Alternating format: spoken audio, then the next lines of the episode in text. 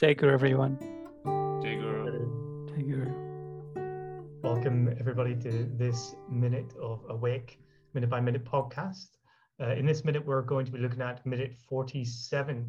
Uh, and of course, uh, with myself today hosting, we have Mike and Priyank. Guys, how are, how are you? Priyank, how are you keeping? Good, thank you. Very good. Good. And Mike, how are you doing? Excellent. Life in Los Angeles near yeah. Lake Shrine. Fantastic. Yeah. Fantastic. Lovely. Good.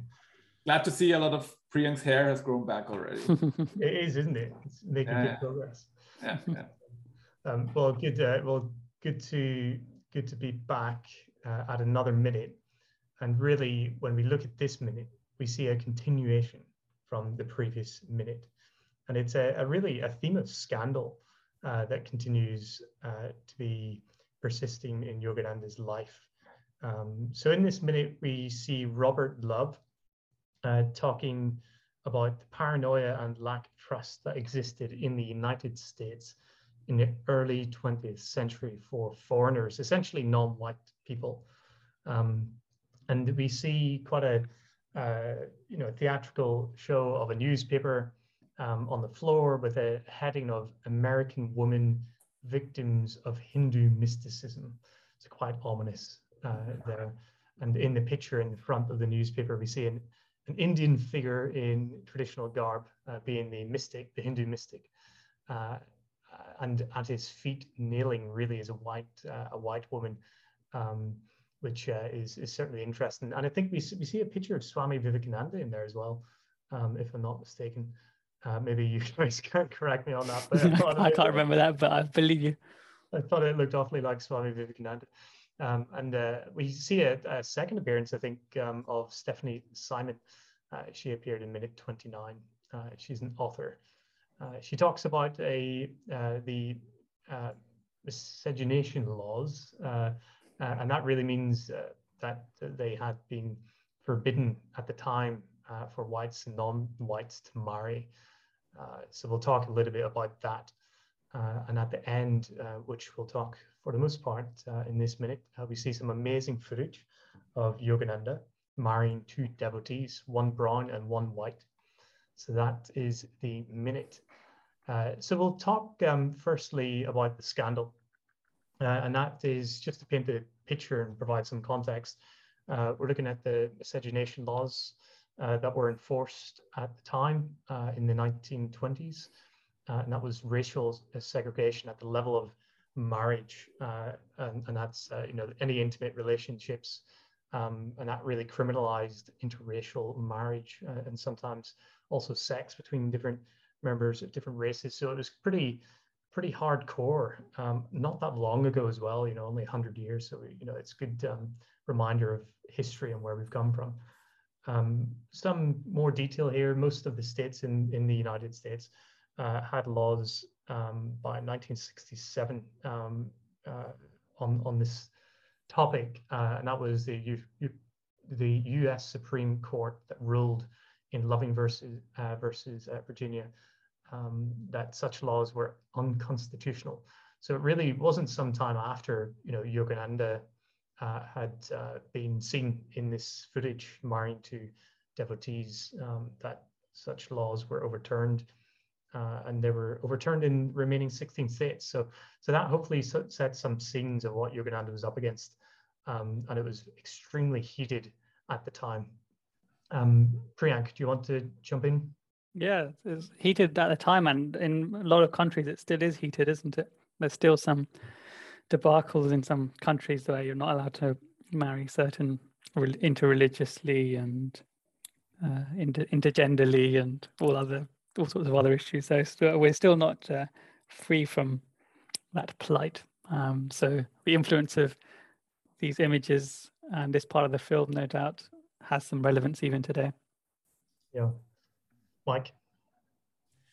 I I was always wondering, um, because when you read about apartheid in South Africa, segregation in America, where where does this actually come from? What is the fear that people have when they when they um, intermingle between different races? Do they feel like they lose? Like the, there's this idea of the being like um, uh, I don't know pure or something, but I I feel like people um thinking they're losing something when there is some interracial um, uh, marriages going on. They're losing their culture or something, or they have another culture that mixes in, and then in the end it will be different than before. I was always wondering why, where this comes from, why people would come up with this idea in the first place. A good question. I actually thought, in some ways, it's quite basic, um, and it's for me, you know, a state of ignorance and duality, seeing things as opposites and seeing somebody of different color to you that maybe behind that had different cultures. So maybe even smelt different you know they, they had a different way about them. There's a distrust of that differentiation.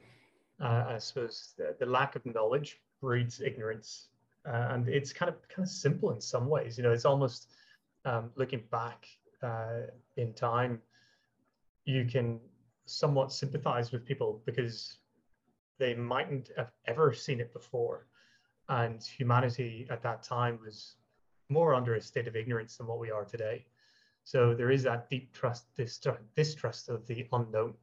Uh, and that is very kind of deep rooted psychological fear that I think humans have um, or have had certainly in our past history. Uh, Priyank. Yeah, and it's a it's a it's a particular topic of interest amongst academics as well, like and also general observers. Like you know, Hitler's autobiography, the Mein Kampf? Is that how you, how you say it? That mm-hmm. that part which discusses this, you know, his his his crazy ideas on racial purity and things like that. There's still it's still it's still very well like looked up and people still read about it so still there's still a lot of you know um, learned circles trying to work out how that theory you know, is evolving even now. There was a famous scientist. Um, well, we don't need to get too deep into it. um, I think his name is Kunt, um, and I think he was Scottish. And he, as along with one other scientist, propagated the um, scientific reasons as to why the races were different and why the whites were superior and so on and so forth. And it was all bogus, really, but that was actually uh, taken up uh, by many at the time.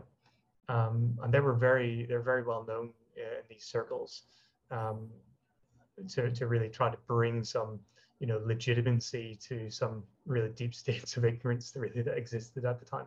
So I guess that people ran with a lot of these, um, a lot of these findings that Kent and uh, one other scientist put forward um, at, at, the time. I think it was in the 19th century. Um, so you know, it, it's it's a deep-seated, uh, very complex issue. Uh, but thankfully, um, we've we've shown uh, in science that uh, there isn't uh, much between between us um, when you peel away the skin. One thing that I did want to sort of mention was, you know, in the picture, uh, I said that there was a woman kneeling at the feet of this Hindu mystic. Uh, and I, I, thought it was, it struck me as funny because it's a sign of devotion in India uh, to kneel at one's feet and to kind of pranam and, you know, touch the feet of a guru. Uh, but here it's seen, I think, or it's depicted as a way of uh, submissive act. Mm. and I thought that was really striking to me that one culture might see that as really submissive and almost oh look you know that they've been hypnotized and they're falling at the feet of these men. Uh, you can just think of the, the, the, way that they would describe that versus what in india that they would see that as. Um, so yeah lots uh, lots there too but was it um was it so, seen as demeaning anyway to wash christ's feet for example Mm-hmm. Was it not seen as a privilege or an honor? Yeah. Uh, yeah, yeah, yeah. There's a famous story of that. I think there was something similar in the autobiography of a yogi, if maybe I'm mistaken. But um, yeah, it's it's seen it's seen as uh, taking care of uh, one's uh, as as another as you would for oneself, isn't it? I think that's the the story where that goes. Um, certainly this is like a very there's a clash of cultures here isn't there? Where you know you've got uh, something so revered and um, so widely done in india is just very alien in the united states at the time. Uh, so there's a lot of mistrust there's a lot of unknowns misunderstandings um, that really came into play. Mike? Yeah i think you're right um, because the the whole the whole idea of bowing in in India in front of a guru is so common, right? And most people that grow grow up in India have a guru of some sort, right? And um, for them, like showing reverence to the guru by by kneeling, touching his feet, touching their forehead is super normal. And in in the West, I feel like it was more like mis appropriated by kings and by rulers and it basically has a different meaning. It doesn't mean I, I show reverence to you. It means like you bow before me because i'm your ruler right? So it's the same gesture but it's seen differently in in different places and i guess that's also a big misunderstanding there. Interestingly um, your parents are, are said to be your first gurus. So you you have to until you find guru guru, then you would bow to your feet, to the feet of your parents as well. And we still do, like even at um, weddings or something, you touch the feet of your parents. Mm. Very cool. Or we'll, we'll get into the subject of, of uh, weddings actually in, in just a moment. Um, but uh, yeah, so, so this is the thing, really, the scandal uh, Yogananda had to essentially put up with. Uh, and I'm sure he would have been more more aware of this uh, than others, given his um, uh, situation. Um, we have Stefanie Syman here talking about um, reading between the lines. You can see what the problem is that there's, uh, you know, a period of this um, forbidden marriage between white and non-white skinned, uh, and they didn't want to mix the races. Uh, so she she kind of solidifies that quite nicely. Uh, and in the next scene, we see uh, this beautiful scene of a wedding. Uh, so let's let's delve into that um, now. So there, this is uh, taken from a longer video. These clips. So we see video footage of Yogananda uh, with a congregation really um, of people who were uh, gathered for ceremony uh, of this of this wedding between two devotees, and we see some instruments being played. We see uh, you know, people of different races in there, which is really, really cool to see. Uh, and Yogananda's um, uh, giving them blessings, these two, uh, this couple. Uh, so he's putting his hand on their, uh, the tops of their head and chanting Om, Amen, Om. And he's saying how this is symbolical, this marriage for the break, breaking of the barriers between the brown Caucasians of India and the white Caucasian of America. Um, and there's a couple funny moments in it. I, I thought that, you know, he, he, realizes he's holding flowers uh, uh, and he kind of drops them quickly before he kind of, you know, goes to give the blessings. And the man holding an instrument that he's playing. Uh, of course, it's traditional to the SRF um, uh, instrumental uh, uh, orchestra. But yeah, there, there's there's a lot in there to unpack. Um, but I wanted to come to somebody first that knows a little bit more about the um, weddings, Priyank, uh, for the SRF and most. You had a wedding yourself through the SRF. Maybe you can tell us a little bit about the purpose. You know, why would somebody get married through the SRF and uh, YSS? Yeah. So, firstly, there. Um, well, I can only speak for Hindu weddings. There, there's a lot of there's a lot of ritual, a lot of I dare say the word clutter in terms of the ceremony. Um, I mean, you know, the prayers and stuff are quite deep, but there's a there's a lot of if you've ever been to a Hindu wedding, there's a lot of elements where people don't really know what they're doing. They just they've just they're just doing it because that's the way. And there's like little bit, you know, little daan that's exchanged. That that's like you know uh, during parts of the ceremony, money is money is exchanged between the groom's family and the bride's family, between like the youngest son and all that, the youngest brother if if, if there is one, and the uncles and all sorts of really, really um, quite detailed and quite um, uh, quite distracting rituals, I would say. But the SRF ceremony is completely devoid of ritual. It really goes to goes to the heart of just what a marriage should be, what should it what it should mean for your spiritual growth. Um, so uh, you know, I'll, I'll just take you through some of the holy vows that are given by Paramahansa Yogananda that for, for marriage that uh, my wife and I had, for example. Um, they they start with things like "I am thine, thou art mine," that we may merge in God. Body, mind, and soul we cast into the flame of love to be purified into cosmic love for all mankind. We are united by spirit first and by emotional liking, intellectual affinity, and physical attraction secondarily. We will merge our desires for the highest common good. We will cooperate with each other that we may harmonize with the laws of truth. We will love each other unconditionally. Through our love, we will forgive each other always. Even death shall not sever the bond of friendship, which through marriage we establish in God. We will be loyal to each other to demonstrate our capacity for divine loyalty. may we care for each other unselfishly, ever increasingly, until our love becomes the love of God. We are united to fulfill the law of creation and through mutual love to find the infinite divine love. We aspire to bring souls on earth to worship God in newborn forms.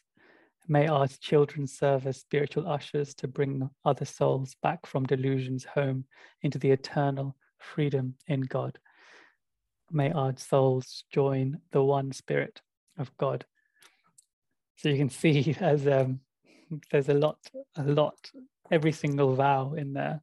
There's a lot of, lot of depth and real. It goes to the core of life and spirituality. And we'll in a minute we'll play um, part of uh, part of those vows that were played in this um, in this video. That uh, that was part of the minute that you're going to the ceremony. But yeah, interesting to hear your your feedback, guys, on those vows. That's probably the first time you've had. Is Mike? Do you want to jump in? Yeah, can do. I mean, I've I've seen the I've seen them before, but um, not um, read out to me like that. Um, but I've, they are very beautiful in the sense that I feel like they every single vowel is super significant and hits the spot exactly, right? And some of them, like for example, when they when it says like even after death you maintain friendship in God, right? So it, it just means okay, if you're if this life this life is over your marriage also ends with your life because it's kind of till death do us part kind of thing right but then you still have a, a connection of of love afterwards in the in maybe following incarnations even which is super interesting and then the the responsibility of um so when you have children you actually want to bring in um uh, souls who worship God, and you want them to usher um, other people out of delusion, which is like a super, super strong responsibility as well. So it's a lot of a lot of big, big vows in there. Maybe you can give some some of the nuts and bolts on this as well. There's two devotees getting married in the uh, video that we've watched, and we'll we'll watch a bit more of it in a minute.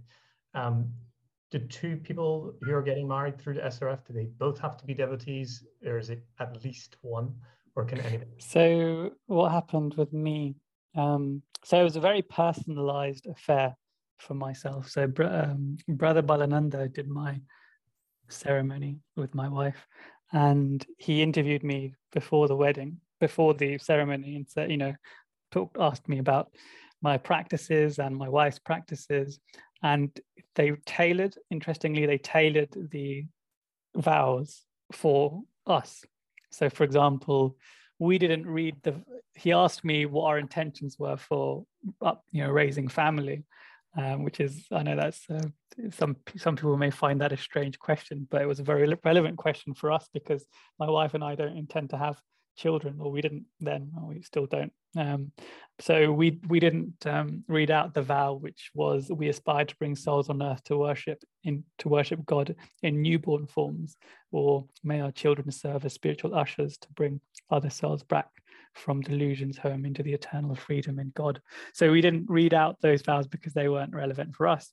But there was another couple, obviously they they did want a family life and they did read those out. So um yeah, it, it's very um personalized and yeah essentially both of you have to be members um probably less than students um um, I, I, can't remember if you, one of you has to be a Kriyaban. I don't think so, but uh, I could stand to be corrected on that.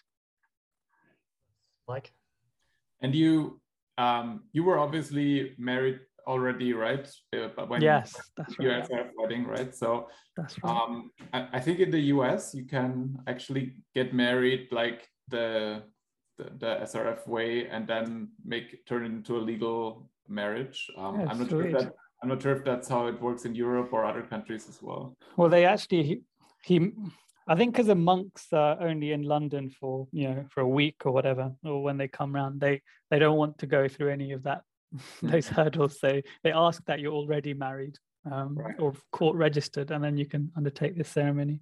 And you know, for for myself, uh, I mentioned all the clutter surrounding the rituals in my traditional Hindu wedding, which was in India. Um, but you know, this was just such a breath of fresh air because I I'm so anti-ritual it's unreal. Oh, I wonder why I was born into an Indian uh, household, perhaps to overcome such uh, strong aversions.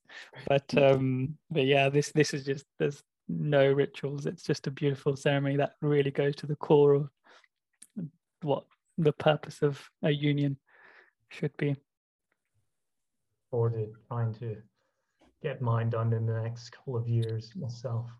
Um, so do we now I want to talk about it. Who, who actually is it we're looking at in this? Yeah, yeah um, let's just before that, now let me just play you a clip because this is actually a much longer clip.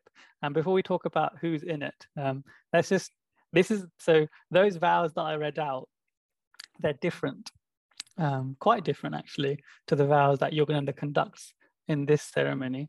So let me just read or play you what um, a part of the first part of before the vows are exchanged, and then I'll give you some context as to why this video was done, and I'll explain a bit about it afterwards, and then we can talk about the two people that are getting married themselves, because of which there's a long and checkered history. Um, but we'll, we'll just let me play that for you. All right. Minds and aspirations and souls for the pursuance of one common goal of final spiritual liberation. Remember, greater than man-made laws and ceremonies is the sacred ceremony of your spontaneous determination to keep your hearts and souls united to a common great purpose. Thus, understanding your high spiritual purpose in seeking a spiritual union, I do hereby bless and unite the spirit of your souls. Thus, also recognizing your desire to seek a proper companion who can assist you in the spread of the super art of living, the message of Yogoda, I do hereby unite you in spirit of God. I'll now just play the end bit, um, which was quite nice. There's a little kirtan. You remember this.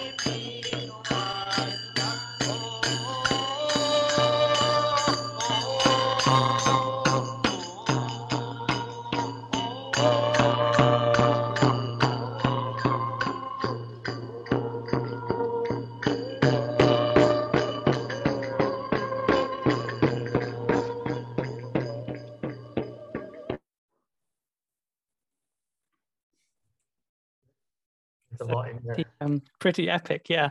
There's a lot to unpack in there. So what we'll do is I'll post on on the description. I'll post the video file to the the link to the file for the whole of that video, which is about 12 minutes long. And um, firstly, you you'll notice that the vowels were different um, to the ones that I read out. Now and then you should also notice that, but I think in essence they were quite similar. There was a lot of you know core spiritual um, philosophies that were that were in there. And then you'll notice that there were some extremely strangely dressed people. And then there were some musicians that looked like they had or played like they had never played an instrument before in their lives. And that is probably the case because the history surrounding this is quite varied. But this this video was actually the whole proceedings was staged um, and it was a it was a, a, marriage that had occurred between these two individuals and we'll discuss them in a minute. But they after their wedding the actual you know court registered wedding they conducted this at la or near mother center or somewhere in la and they invited you know newsreels to record it as in because in california as chris mentioned um, interracial marriages weren't allowed. So th- this wedding actually took place in new mexico.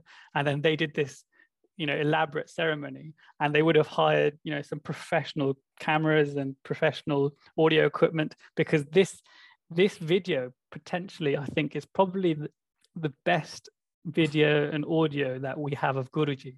Um, i could stand corrected um, and if people have seen better then do let me know. But this is a 12 minute video where you can hear yogananda and see him so clearly isn't it?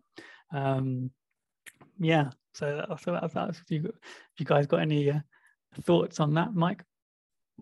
Mostly questions. So yeah. when I when I saw this video, I mean, a lot of questions we're gonna ask. Uh, we're gonna talk about like who's going getting married, and you already mentioned that they already they actually got married in New Mexico. um, but um, they staged it. What was the purpose of that video? Was it like some kind of advertisement for the cause? Or, I mean, if it's illegal, like I can imagine this video might have sparked some anger amongst people who see it, right? Like, what is what was the purpose of the video? Do you know anything about that? Yeah, so you're going to join them. This is spiritually at Mother Center, um, and this this, this Yogananda says the marriage symbolized breaking down the barriers between, as said in the film, the brown Caucasians of India and the white Caucasians of America.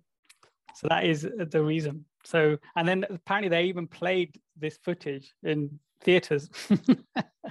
wow. So, so they're actually, they're not just breaking them down, but they're promoting that they need to be broke down, not just in terms of the law, but primarily into the thoughts, minds, and hearts of the general populace. Yeah, Chris listening to Yogananda speak here, it, it is an amazing bit of footage, and I think you're probably right. It's the best long chunk of footage that we have on Yogananda. Um, you can see his eyes, you know, r- rolling to the yeah. top, and he's he's uh, clearly, you know, going to a space uh, and speaking from that space, and he's um, it's just really awesome to see. Uh, you know, from my perspective, um, I thought that that was that was uh, something noteworthy.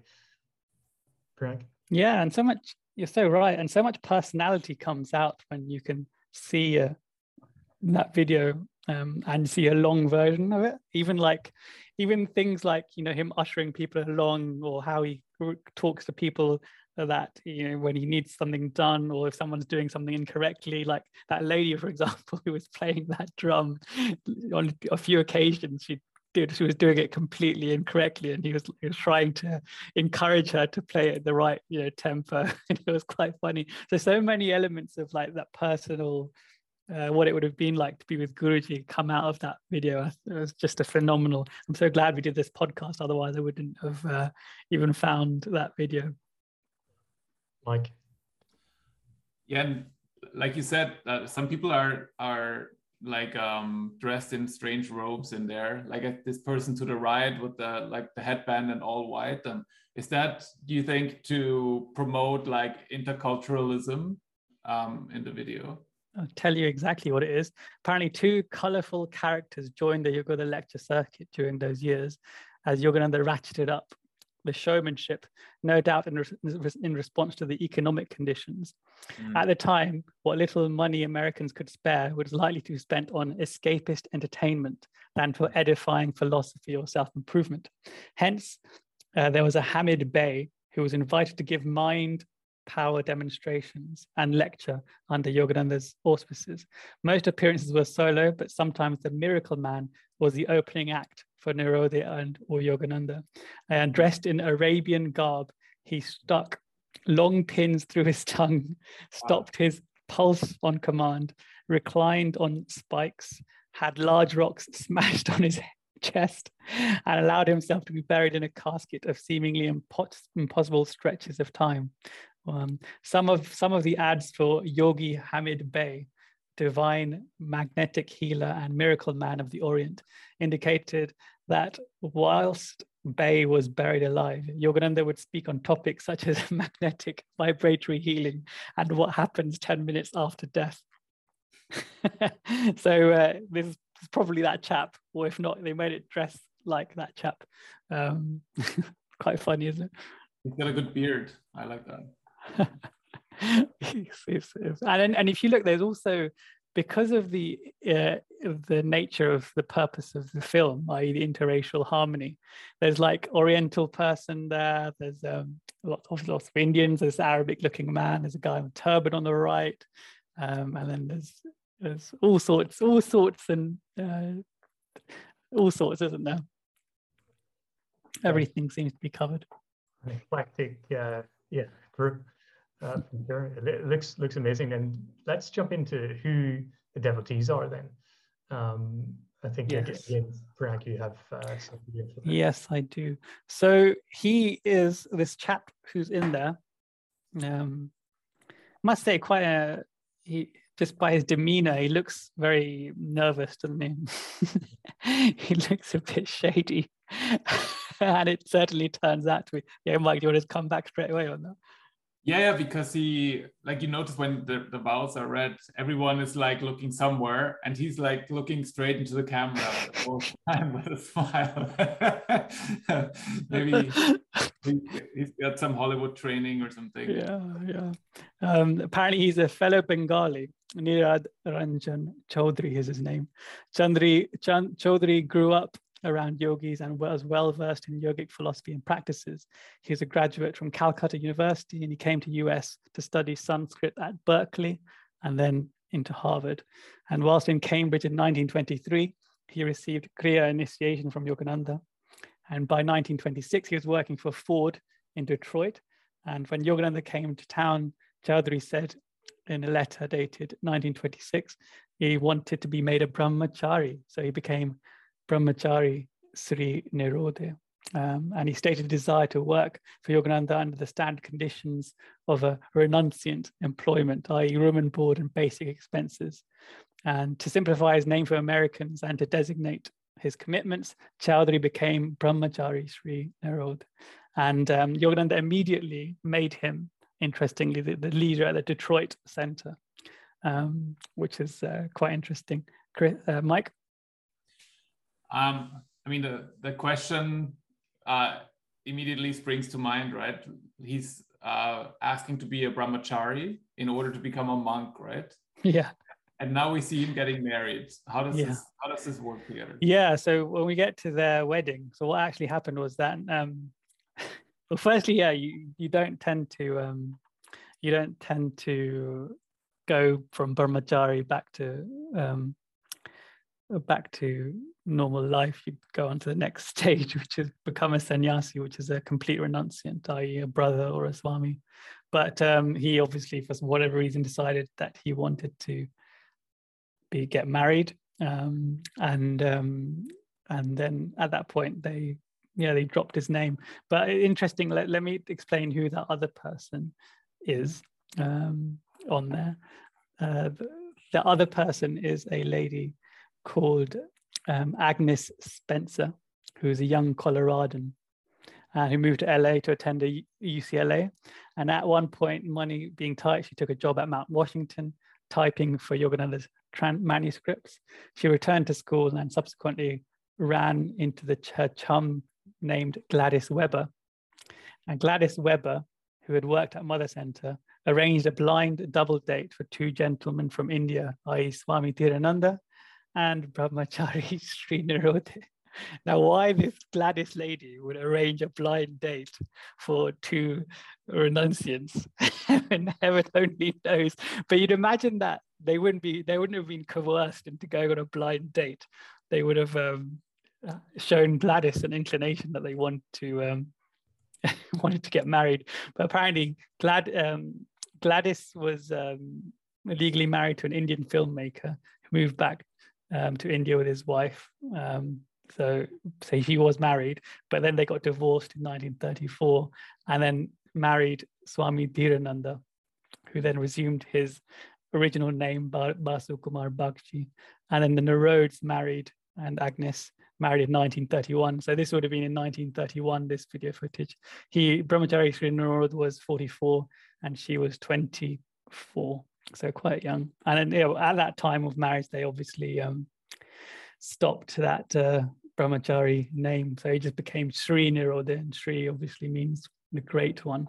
Um, shall I go through a little bit of the history of um, Nirodha now? Because what happened, it turned very sour. Yes. Yeah, please, yeah. Yeah. Um, so what happened was apparently um, after Dhirananda um, left the, you know, left the organization, uh, Guruji invited Nirodha from the Detroit to LA to apparently um, Nirodha been named the residential leader at yoga, the headquarters, and that Dhirananda had gone away for a period of rest and study, which is apparently the Swami equivalent for an unpopular politician leaving the office to spend more time with his family. so Swami Dhirananda left out one door and uh, Sri Nirodha came in the other, um, which is um, not not not really didn't really work out well, did it? So Dhirananda didn't work out well, and then Nirodha, I'll tell you what happened. So um, when when when they came to LA after what appears to have been cheerful beginning, they bring things gradually downhill. Um, between Yogananda's relationship, they became quite testy. Apparently, there was the issues were mainly about finances, accommodation, um, friction between the other residents. Um, at one point, Nirodha's weekly maintenance remittance was reduced, as were those for all everyone at the centre because of the depression. Um, and the families had to move from their rooms on the second floor to a smaller, darker space at the bottom level. bottom level. Apparently, Agnes didn't like this, uh, and so yeah, there was lots of um, issues surrounding, you know, their living arrangements, and they weren't happy. Um, and then what happened was that Nirodhas were ousted in 1939. Um, the official notice of termination cites multiple reasons. Um, it was, but then Sri Nirodha filed a lawsuit against Yogananda um, under the LA Superior Court under his original name, i.e. Nirodhacharan Ranjan Chaudhary. Um, and he claimed that Yogananda was uh, based on an oral agreement that they was they were supposed to split their share of the fortunes apparently and now he did move to dissolve the support part the support supposed partnership and obtain his share which he claimed to be five hundred thousand dollars which is eight million dollars today i'm like yeah, it's funny that we see like a pattern there between Dhirananda yeah. and Nirodha, right? Yeah. And then you have to ask yourself why. And one good point uh, that Phil Goldberg makes there is that it was in the middle of the Great Depression, mm. right? So it was probably really hard to make money. And then I don't know if that's true, but maybe a little bit um, the kind of uh, goals of a renunciant and the goal of a family they go they contradict yeah. each other a little bit, right? Yeah. Because as a family, you want to build up yourself and become financially stable and and provide for your wife and those kind of things, or provide for your partner. and um, as a renunciant, you just do whatever the guru asks you. And if they lived in the nice room and now they have to rent out the nice room because they need money, then then so be it, right? Like, so I feel like there was this conflict of interest in them, and um, like with Dhirananda, Guruji kind of felt um, compassion for Dhirananda even when he sued him, right? Because he said he he's now in America and he needs money, and to for his um, to start his endeavors. And I'm guessing it is similar here. I'm not I'm not excusing suing your guru like completely inexcusable in my opinion, but but um but it, there were diff difficult circumstances that pushed him that way as well. One, one of one of the um, things that uh, we saw in the previous minute, uh, Yogananda said was, you know, you can kind of see it in people's minds uh, that all people are thinking about are the bills that they have to pay, and uh, you know, maybe maybe money. He could see money was swirling around the minds of people more in in the U.S. because of the materialism and the the hobbies and things that the distractions that people were picking up. Um, versus living a life of simplicity. And I, I like your point, Mike. I think you know the the um, the goals uh, and the needs that uh, maybe a family group would have had versus what Yogananda was setting out to do would have been very different. Um, and uh, yeah, thankfully we can see now in hindsight how it played out and Yogananda's you know intents and what he was really building versus you know what maybe you were depicting there, maybe more of a money grab and you know you could never imagine him saying, "Okay, let's just split the fortunes and you know run away into the distance or something like." um, but uh, yeah, uh, we have that hindsight looking back now. It's it's a lot more clear. Yeah, and then apparently the court uh, the court wrangled on for more than a year, but uh, in the end of 1940, um, Judge Ingle found Ingall Bull found no basis for the partnership, um, even if the, in concept even if the concept of partner had any real meaning in a non-profit corporation, he said. Um, apparently, more to the point, in 1929, in the aftermath of the Dhirananda debacle, Sri Rode had signed a document stating that he was then was then called the Yogoda Satsang Society, will be in no way responsible for paying me a salary, and I'm giving up my service of my own accord without any remuneration or compensation, other than provided me by the local centre so yeah and then it, it did get ugly and various you know claims and false witnesses and oh, it was uh, it was a bit crazy um, but we, i think we can we can leave it there because um yeah but he did not win essentially. Let's let's leave it at that. We, hindsight's 2029 um, it is amazing. I think i said in the previous minute uh, i had to eat my words uh, that i sort of spoke too quickly uh, that yogananda maybe hadn't, uh, I wasn't aware of some of the troubles that he had been through and the challenges that he had been through. But I, I think it just speaks um, and ages well with time, as we've mentioned before, how he doesn't really dwell on some of the problems. He, he wants to focus on the simplicity of life. Um, so yeah, it's good. It's good that they covered these things loosely in in the minute, um, in the way that they did. Uh, they haven't dwelled on it too much, so nor should we. Yeah, it's um, it's it's it's important. Well, it has it it had ramifications for self-realization fellowship even to this day. Apparently, like you know, there was like you know previously we talked about the sex, the claims of like you know um, Yogananda having extra you know affairs with women or whatever, uh, not not um, not holding to his vows of celibacy. Um, so, like, apparently, for example, um, he claimed that um, uh, Guruji uh, would have women that go up to see him at crazy hours, uh, but it doesn't state. He didn't say that men also came to see him, and that Guruji never slept.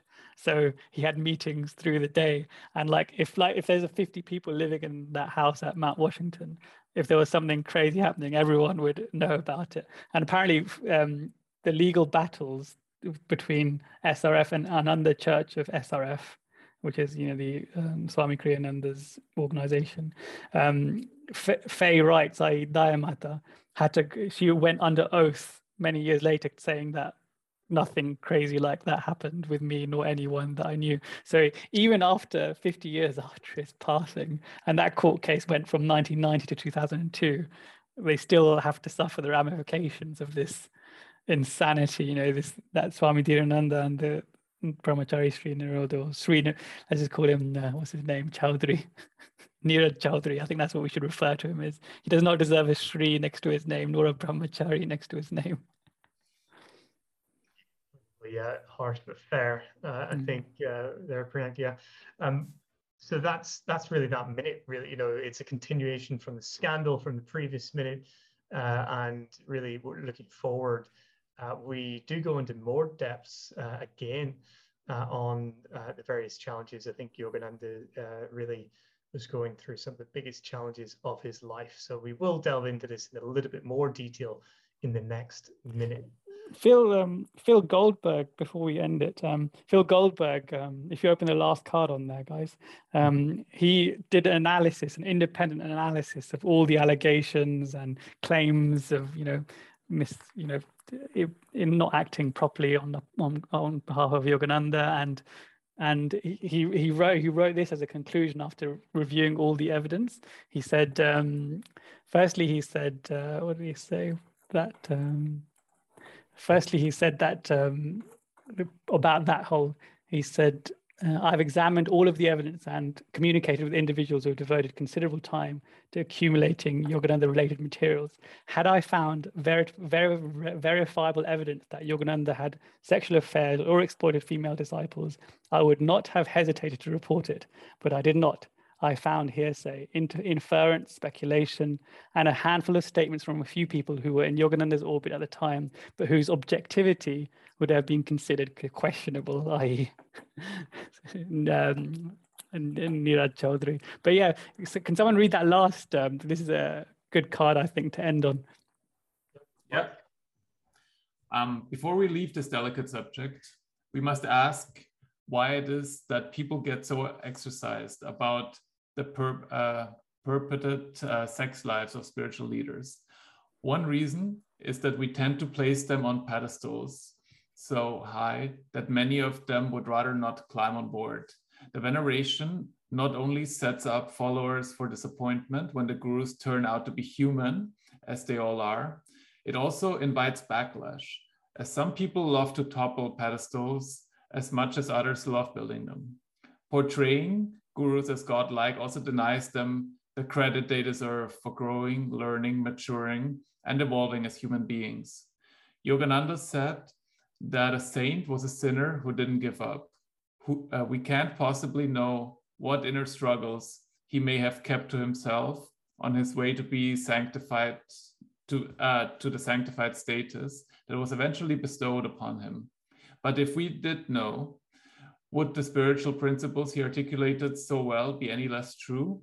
Would his Kriya Yoga be any less effective? He asked people to examine his ideas with rigor and to practice his methods with diligence. He did not ask to be turned into an object of worship.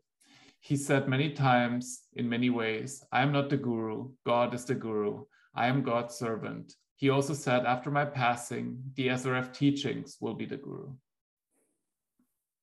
Very nice. Yeah, nice, uh, nice words from Phil Goldberg there.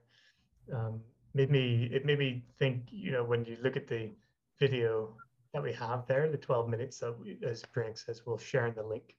Um, how great a blessing it would have been to be with him at that time. And you can see, as Priyank says, uh, some of the mannerisms, and you know, you can see his maybe humor as well. Uh, mm-hmm.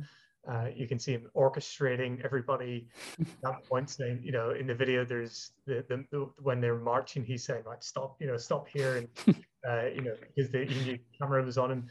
He was, he was, having to deal with so many things and really building the uh, foundations of the SRF from the ground up. So it's an amazing bit of footage. Um, so yeah, awesome that we can delve into it in a little bit more detail in this minute. Um, but with that said, uh, does anybody have anything else that they would like to go into before no. we round off the minute?